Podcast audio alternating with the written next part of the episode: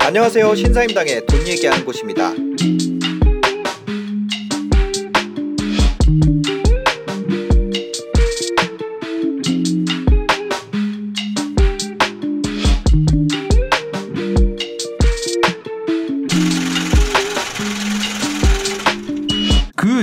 이쪽 세종뿐만이 아니라 요즘에 좀 이런 게 나오는 것 같아요.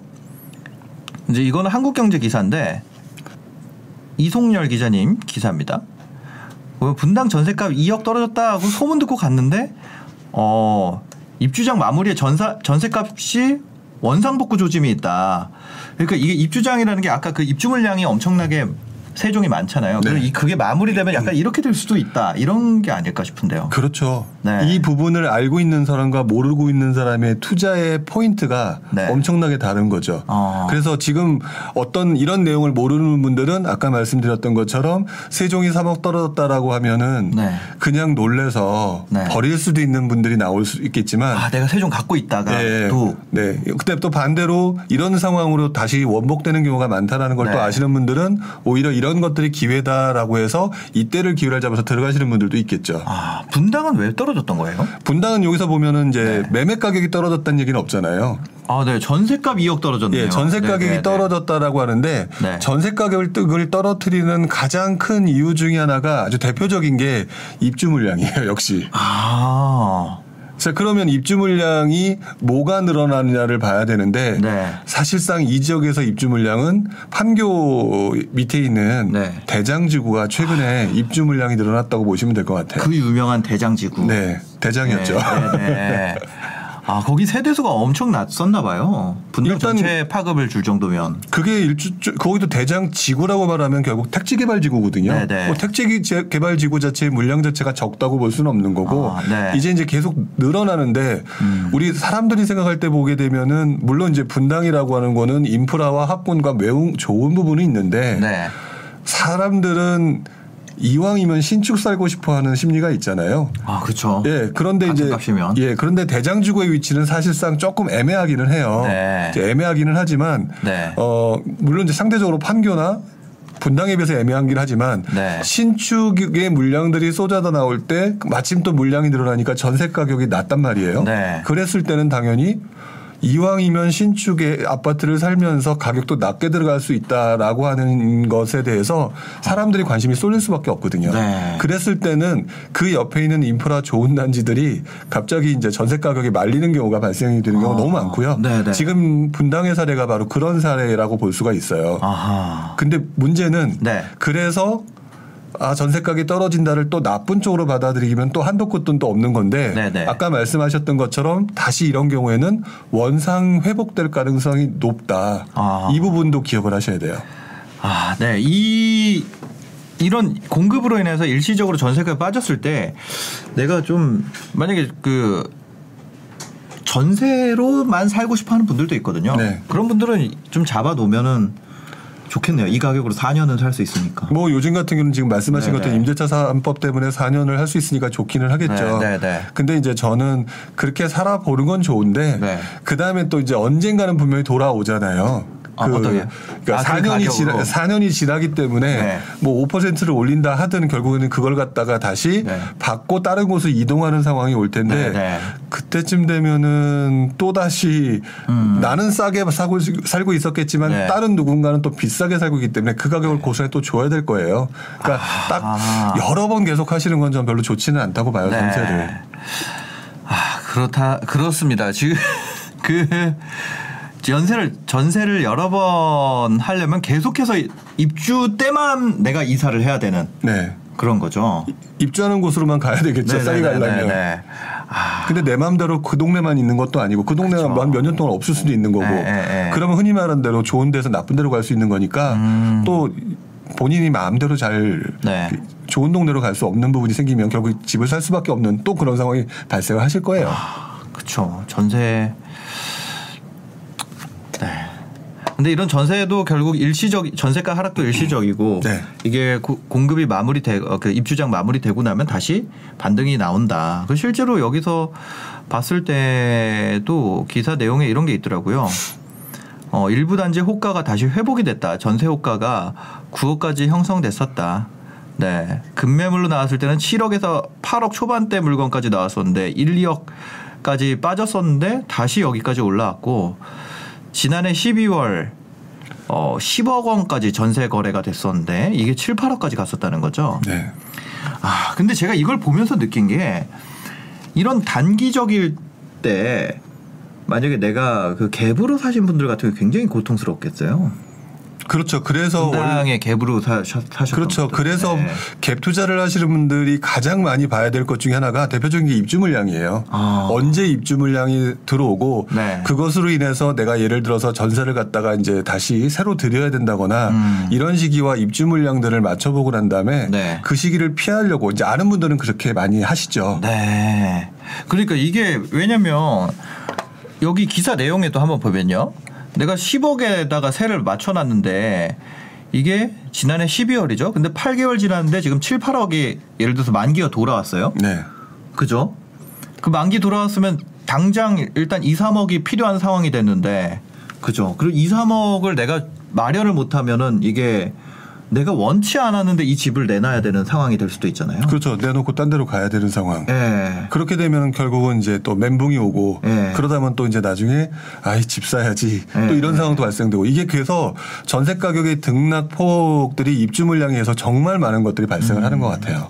갭으로 사시는 분들 같은 경우는 이런 거 진짜 고- 조심해야 될 것 같아요. 이게 사실 이번에만 있는 일이 아니라 저- 지난 2018년에도 이런 일이 있지 않았었어요? 네, 2018년, 19년, 심지어 네. 20년에도 있었죠. 아, 20년에도. 네, 그러니까 어쨌든 제가 알고 있는 것 중에 네네. 대표적인 것 중에 하나가 저는 제가 어 장위 뉴타운이라는 데가 있었어요. 장위 뉴타운이요. 예, 네, 그죠. 장위 뉴타운이라고 하는 곳들이 네. 뭐 매매 가격도 떨어지고 거기는 음, 워낙 입주 물량이 쏟아지니까 전세 네. 가격도 쏟아지고 뭐 난리도 아니었었죠. 네, 네. 그래서 그때 시점에 어, 지금 이제 장인뉴타운이 십몇억 하는데 네. 그때 제 기억으로도 매매 가격도 어. 최저가가 6억 8천대까지 나온 적이 있어요. 6억대. 예. 6억대 뭐 후반이니까 거의 7억대였지만 네네, 7억에. 네. 그래도 그때 상황에 그렇게 급격히 떨어진 적도 있었고 그러니까 음. 우리는 그 시점에 전부 다 서울장은 폭등장이라고 기억하고 있잖아요. 맞아요. 네. 그 폭등장이라고 생각하는 그 시점에 장인뉴타운 그때 이제 보면 뭐 장인뉴타운에 굉장히 많아 거의 한 3천 세대 이상 들어왔거든요. 네. 그 1년 거의 한 3천에서 4천 세대 들어왔는데 네네.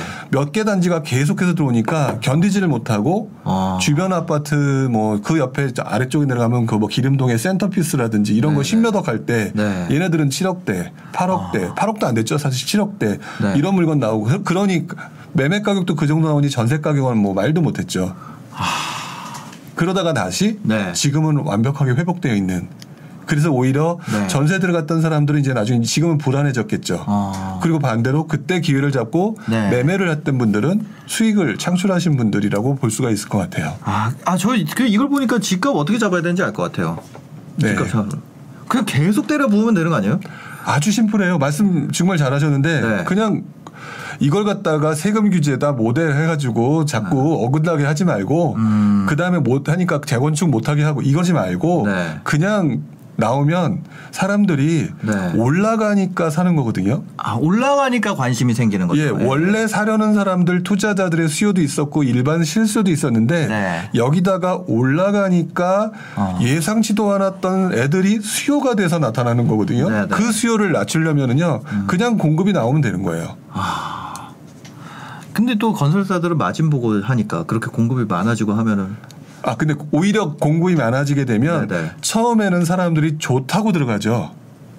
처음에는 당연히 아. 가격이 올라가니까. 네, 네, 근데 그것이 계속해서 그 건설사도 가격을 올리고 또는 반면에 사람들로 들어오려면 음. 전제가 어 그렇게 했더니 수익이 나네라고 하는 다음 단계가 있어야 돼요. 그죠, 그죠. 분양권 매매가 그런 거잖아요. 예, 그런데 네. 수익이 나야 된다는 다음 단계가 있어야 되는데 음. 공급은 쏟아지지 처음에는 수익이 나는 것 같은데 옛날 수익과는 다르지. 어. 그러니까 사람들이 보면 볼수록 어 이것 봐라 어. 아닌가? 네. 라고 하게 되면 원래 수요가 아니었던 사람들이 다시 네. 돌아가요. 아, 그러면 물량은 많은 상태에서 네. 당, 당연히 있던 수요들이 감당할 수가 없어지는 거죠. 그래서 사실 지금 말씀하신 게 정확히 음. 네네. 제가 좀 우스갯소리인지 모르지만 네. 국토부 장관 가셔야겠는데요. 아, 아니 그런 말씀 하지 마세요. 그런 말씀을 하지 마세요. 아, 농담입니다. 네. 네. 하여튼 공급이 아, 네네. 가장 크게 정리할 수 있는 부분인 것 같아요. 네. 아, 이거 진짜 그 지금 그런 상승장에서도 공급이 있던 지역들은 계속해서 기회를 줬었다. 네. 아. 근데 앞으로는 공급이 없나요? 그러면? 그렇죠. 그러니까 공급이 네. 많은 분들이 생각할 때는 뭐 공급이라고 하는 부분들을 가지고 뭐 인허가 물량을 따지기도 하고 입주 물량을 따지기도 하고 딱 그런데 네. 하여튼 중요한 거는 지금 현재 인허가 물량이고 입주 물량이고 간에 네. 물량 자체는 줄어들고 있다는 거는 맞는 것 같고요. 아. 그리고 그 내용 중에 상당수가 규제로 인해서 줄어든 물량들 네. 또는 진행하려다가 멈췄던 물량들이 네네. 음. 있을 테는데 있는데 지금 이 물량 자체가 공급 물량이 줄어든다고 얘기만 하는 고 있기에는 지금 수요도 늘어나고 있기 때문에 공급이 더 늘어 줄어들어 보이는 거거든요. 네. 아. 그러니까 공급이 줄어든다라고만 얘기할 거는 아닌 것 네, 같아요. 네, 네, 네. 공급이 줄어드는 건 맞는데 그게 뭐 엄청난 양은 아닌 것 같고 네. 오히려 여기서 수요가 엄청나게 올라와 버렸으니까 이 네. 공급이 착시 효과가 발생하면서 엄청나게 부족한 공급으로 보이는 거거든요. 아. 그러니까 올라서 살려는 사람도 있고 예. 원래 투- 그러니까 이게 보면은 원래 투자하던 분 그러니까 아까 얘기한 것처럼 공급 때려 부어도 그거 몇 채씩 후리는 분들이 있어요. 살 사람들은 사죠. 원래 사는 분, 네. 원래 투자하는 분들이 있고 장세와 상관없이 네. 그 다음에 원래 실거주하는 분들이 있는데 네. 가격에 따라서 왔다 갔다 하는 분들이 또 지금은 이 세 개가 다 붙은 거잖아요. 그렇죠. 아, 그러니까 저는 지금 이걸 갖다가 실수하고 투자수 이렇게 나누긴 하는데 네. 사실 알고 보면 다 모든 분들 거의 모든 분들이 투자 수요화 됐어요 지금은.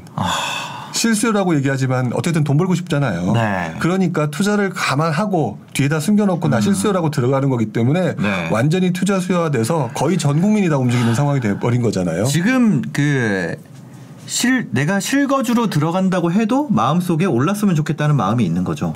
대부분 그렇죠. 오를 곳, 그나마 더 오를 곳을 골라서 실거주를 하고 싶은 네, 그런 상황이 된 거죠. 그렇죠. 예. 야, 이걸 투기를 발라낸다는 건 정말 어려운 어려운 상황이 점점 되고 있는 그래서 첫 단추를 잘못 꼈다는 게 네. 이거는 실수요, 그러니까 다주택자가 잘못이고 뭐 투기 수요를 잡아야 음. 되고 모든 사람이 투기 수요가 돼요. 네. 그렇기 때문에 그거는 조금 잘못된 부분이었던 것 같아요. 아, 알겠습니다. 그러면 일단 오늘 배운 거는 신고가 찍지 말기.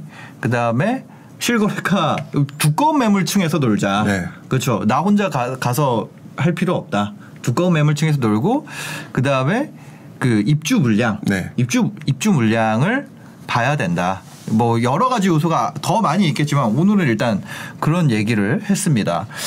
그 다음에 이제 세 번째 뉴스는 반대로 이 수도권 집값 상승을 주도하는 지역들이 있대요. 그래서 군포, 안성, 안양, 오산 이런 데가 어, 경기권 일부 지역 아파트 가격 상승폭이 커지고 있다. 오산 같은 경우는 전체 1등 상승률을 기록했다 그러네요.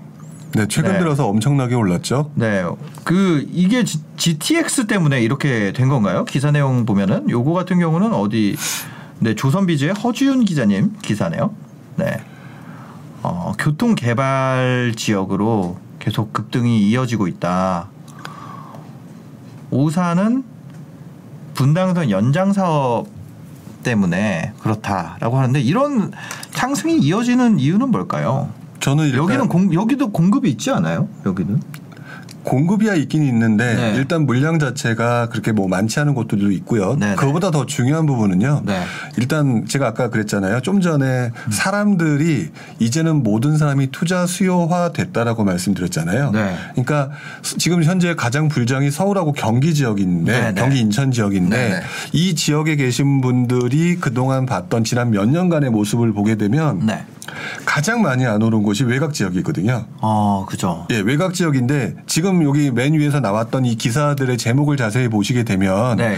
군포, 안성, 안양, 오산이라고 되어 있거든요. 네. 근데 이 중에서 안성하고 오산은 완전 외곽 지역이고요. 그죠. 그다음에 군포하고 안양 같은 경우는 어정쩡하지만 그래도 나름대로 사람들이 좋아하는 곳이에요. 네, 여기 많이 들 많이 이제 그 전에도 실거주로도 많이 가시던 지역이잖아요. 네, 그렇죠. 네. 음. 그러니까 이게 지금 어떤 현상이 나타나고 있냐면은요. 지금 저는 그래서 실수요자들이 움직이면서 집을 사야 되는 상황에서 우리들이 흔히 말하는 좋은 동네들은 정말 많이 올랐잖아요. 네. 정말 많이 오른 상태에서 그러면 사람들이 아 여기 못 사니까 음. 에이, 조금만 옆으로 가서 괜찮은 곳을 찾아보자라고 하는 과정이 발생하거든요. 네, 네. 그러면 그 과정이 결국에는 서울 강남에서 외곽 지역으로 서울 외곽 지역으로 음. 그다음에 경기도 중심부에서 경기도 외곽 지역으로 퍼져나가는 흐름이 있는데 네. 그 흐름이 지금 현재 나타나는 것의 끝단에서 아. 안성과 오산 같은 경우 나타나는 거고요. 네. 지금 여기 말한 것처럼 안성과 오산 중에서도 그냥 가려면 두렵잖아요. 네. 사람들이. 네, 네.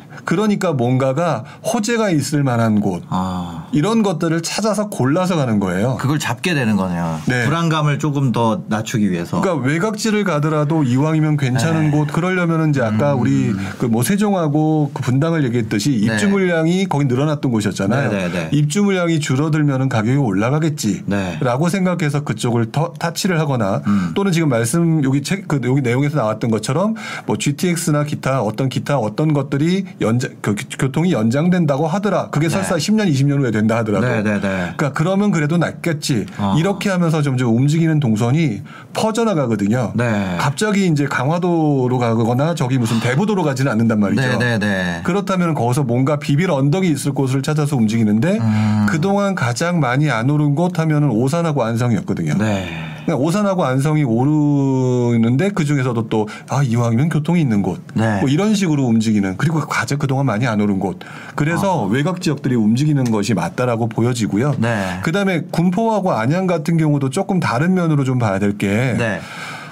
안양이라고 하는 동네와 군포라고 하는 동네를 비- 좀 비교를 해보게 되면 네. 사람들이 선호하는 동네잖아요. 그렇죠. 예, 선호하는 동네인데 이 선호하는 동네에 여기서는 그냥 군포라고 안양하고 나와 있기는데 제가 KB 시세를 계속 매주마다 그 트래킹을 하고 있거든요. 음, 네네네. 근데 트래킹을 하다 보면은요. 안양하고 군포 아래쪽에 있는 수원이 네. 또는 그 옆에 있는 다른 지역의 상승이 엄청나게 높았어요. 최근에. 아. 그러면 사람들이 지금 이제 외곽 지역은 안 올랐던 곳에서 좋은 호재를 찾아서 움직이는 흐름이 나- 나타났던 거고 네네. 이 지역 같은 경우는 밑에 다른 지역의 움직임이 강해졌기 때문에 음. 순환매가 나타나는 거예요. 갭, 갭을 누가 벌렸잖아요. 아. 예, 예. 그러니까 예를 들어서 안양이 벌렸어요. 예. 근데 예를 들어 물론 안양하고 수원하고 비교해서 어느 게 좋다라고 하는 게 아니라 예, 예. 어느 지역이 갑자기 막 상승하게 되면 네. 어 우리 지역도 더 올라야 되는 거 아니야? 어. 라고 하면서 다시 어떤 특정 지역 괜찮은 지역 중에서도 네. 그래서 그게 오른 게 있고요. 여기 표현은 안 됐지만 지금 현재 최근 음, 경기 서부 지역 중에서 네.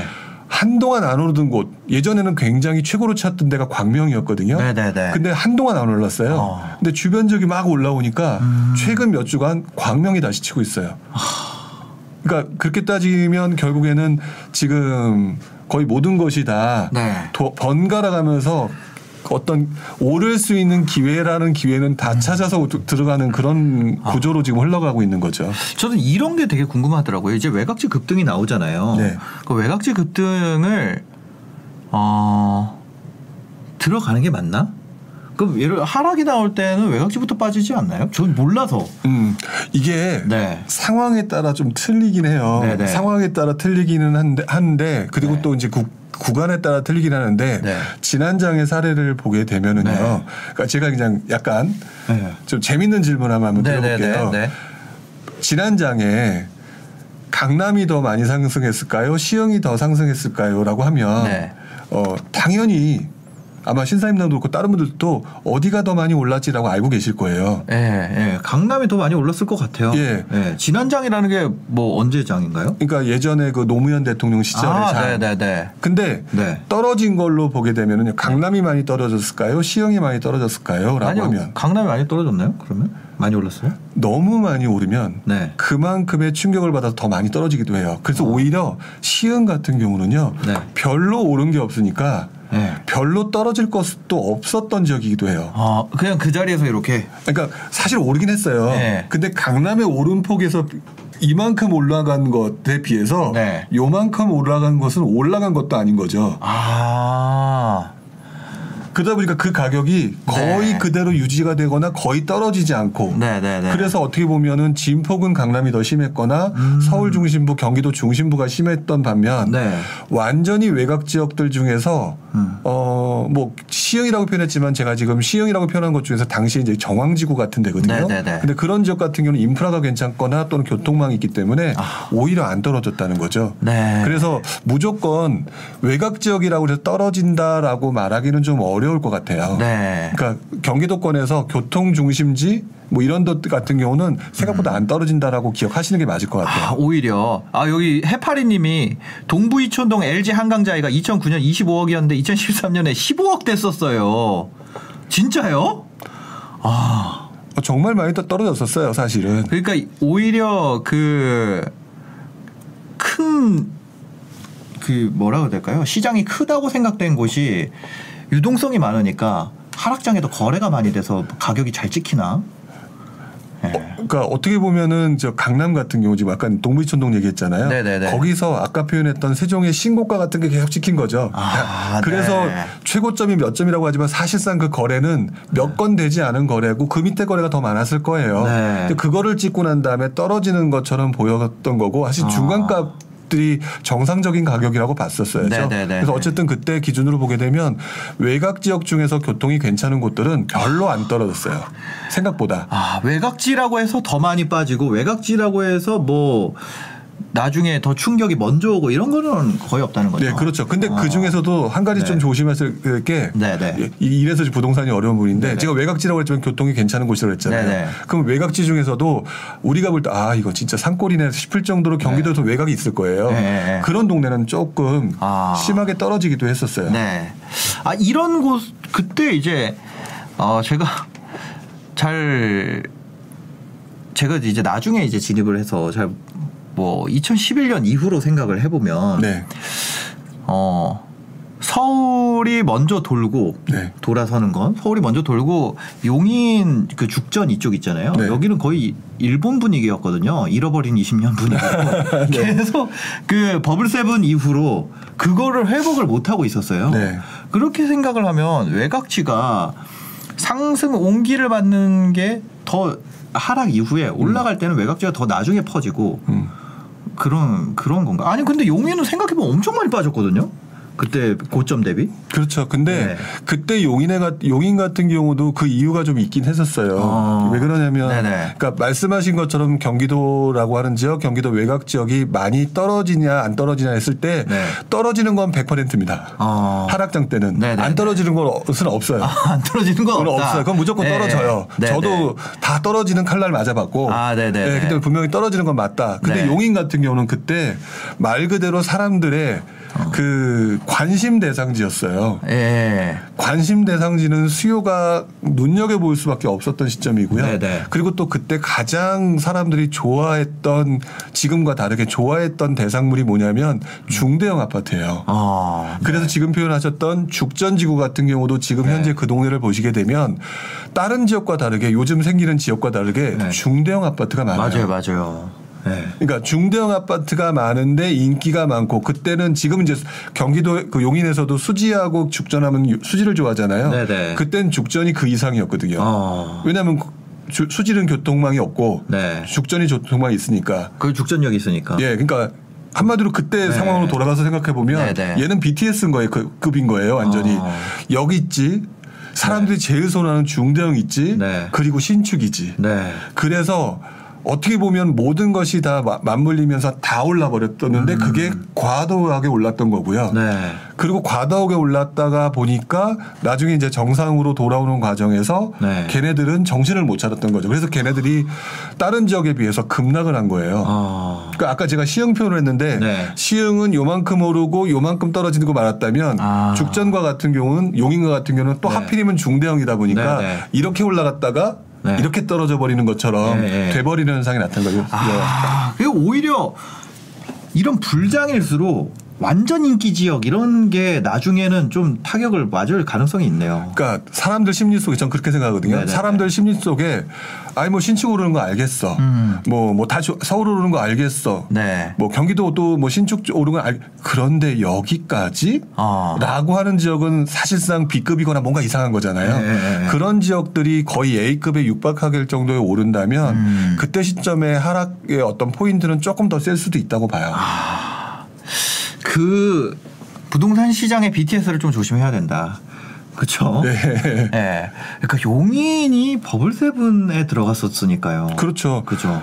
아 지금 생각이 나는데 그땐 또 바로 옆에가 판교가 또 불이 붙었었잖아요. 아, 네. 그러니까 또 판교 옆에 바로 옆에 있으니까 또 바로 또 관심 대상일 수밖에 없고 판교가 없었죠. 분당 아니 분당. 아 판교 신도시가 분양했을 때니까. 판교 신도시가 분양을 했으니까. 네, 그러니까 네. 판교 신도시 지키고 있고 바라보고 있던 사람들이 네, 네, 네. 분당은 이제 오래됐으니까 네, 네, 네. 분당 가기 싫었던 사람들은 어. 어, 용인 바로 옆에 또 괜찮은 것 같고 신도시 새 집들을 들어오니까 어. 관심 한번 가져볼까 네. 이런 것들이 그 어떤 지역보다 정말 많은 사람들의 수요가 몰렸어요. 네. 그래서 나중에 용인 같은 경우가 엄청나게 어. 올랐다가 그리고 조금 하락폭이 많이 컸던 거죠. 그렇죠. 하락 많이 하면서 대표적인 가성비 지역이 돼가지고. 네. 그렇죠.